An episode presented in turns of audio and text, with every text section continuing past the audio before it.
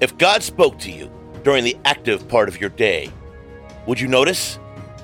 Welcome to the Power of God's Whisper podcast. Today's message Here I am. Today's scripture Abraham, God called. Yes, he replied. Here I am. Genesis 22 1. I know that God has plans for me, but sometimes I wonder if he knows what he's doing. I mean, take Abraham and Isaac. God told Abraham that he would have a son and that his name would be Isaac. But then one day he said, Take your son up to a mountain and sacrifice him. Abraham was confused at first, but when he realized that this was really God talking, he offered to do it without even asking how or why. He just said, Here I am, and went out with his son to complete the task. Now, here's where it gets weird.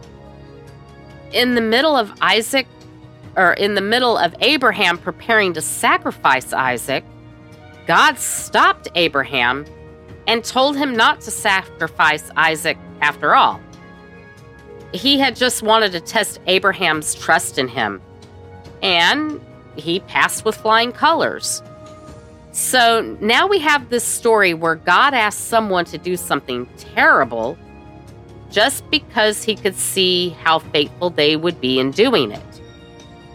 The phrase, here I am, has been used by some of the most influential people in history Jacob, Moses, Samuel, David, and Isaiah. It's also the first thing God said to Abraham. It's the answer to all our prayers. When God calls us to do something greater than ourselves, it's natural to feel nervous or even afraid. We have a million reasons why we can't do what He asks us. And that's why this phrase is so powerful.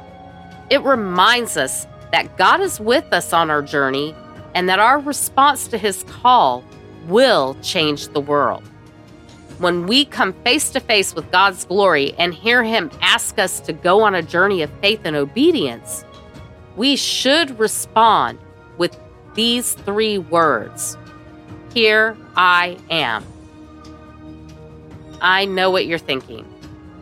Here I am is the phrase God used to say He was present when He answered our prayers. Does that mean I should just say it and expect things to happen?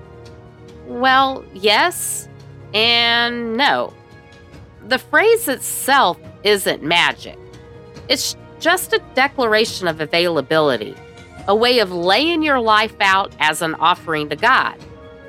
The power comes from what you do after you say it. If that seems like a risk, keep in mind that if you don't lay yourself out for God, then someone else will fill the space with their own plans for your life. And those aren't always good plans. If you want to live at the center of God's will, then all you have to do is stop making excuses and start saying, Here I am. Let's pray. Lord, I present myself to you as a living sacrifice, whether history hinges on my commitment or not. I make this offering to you to be moved and activated by your voice. Here I am. Take care, God bless, and make it a great day.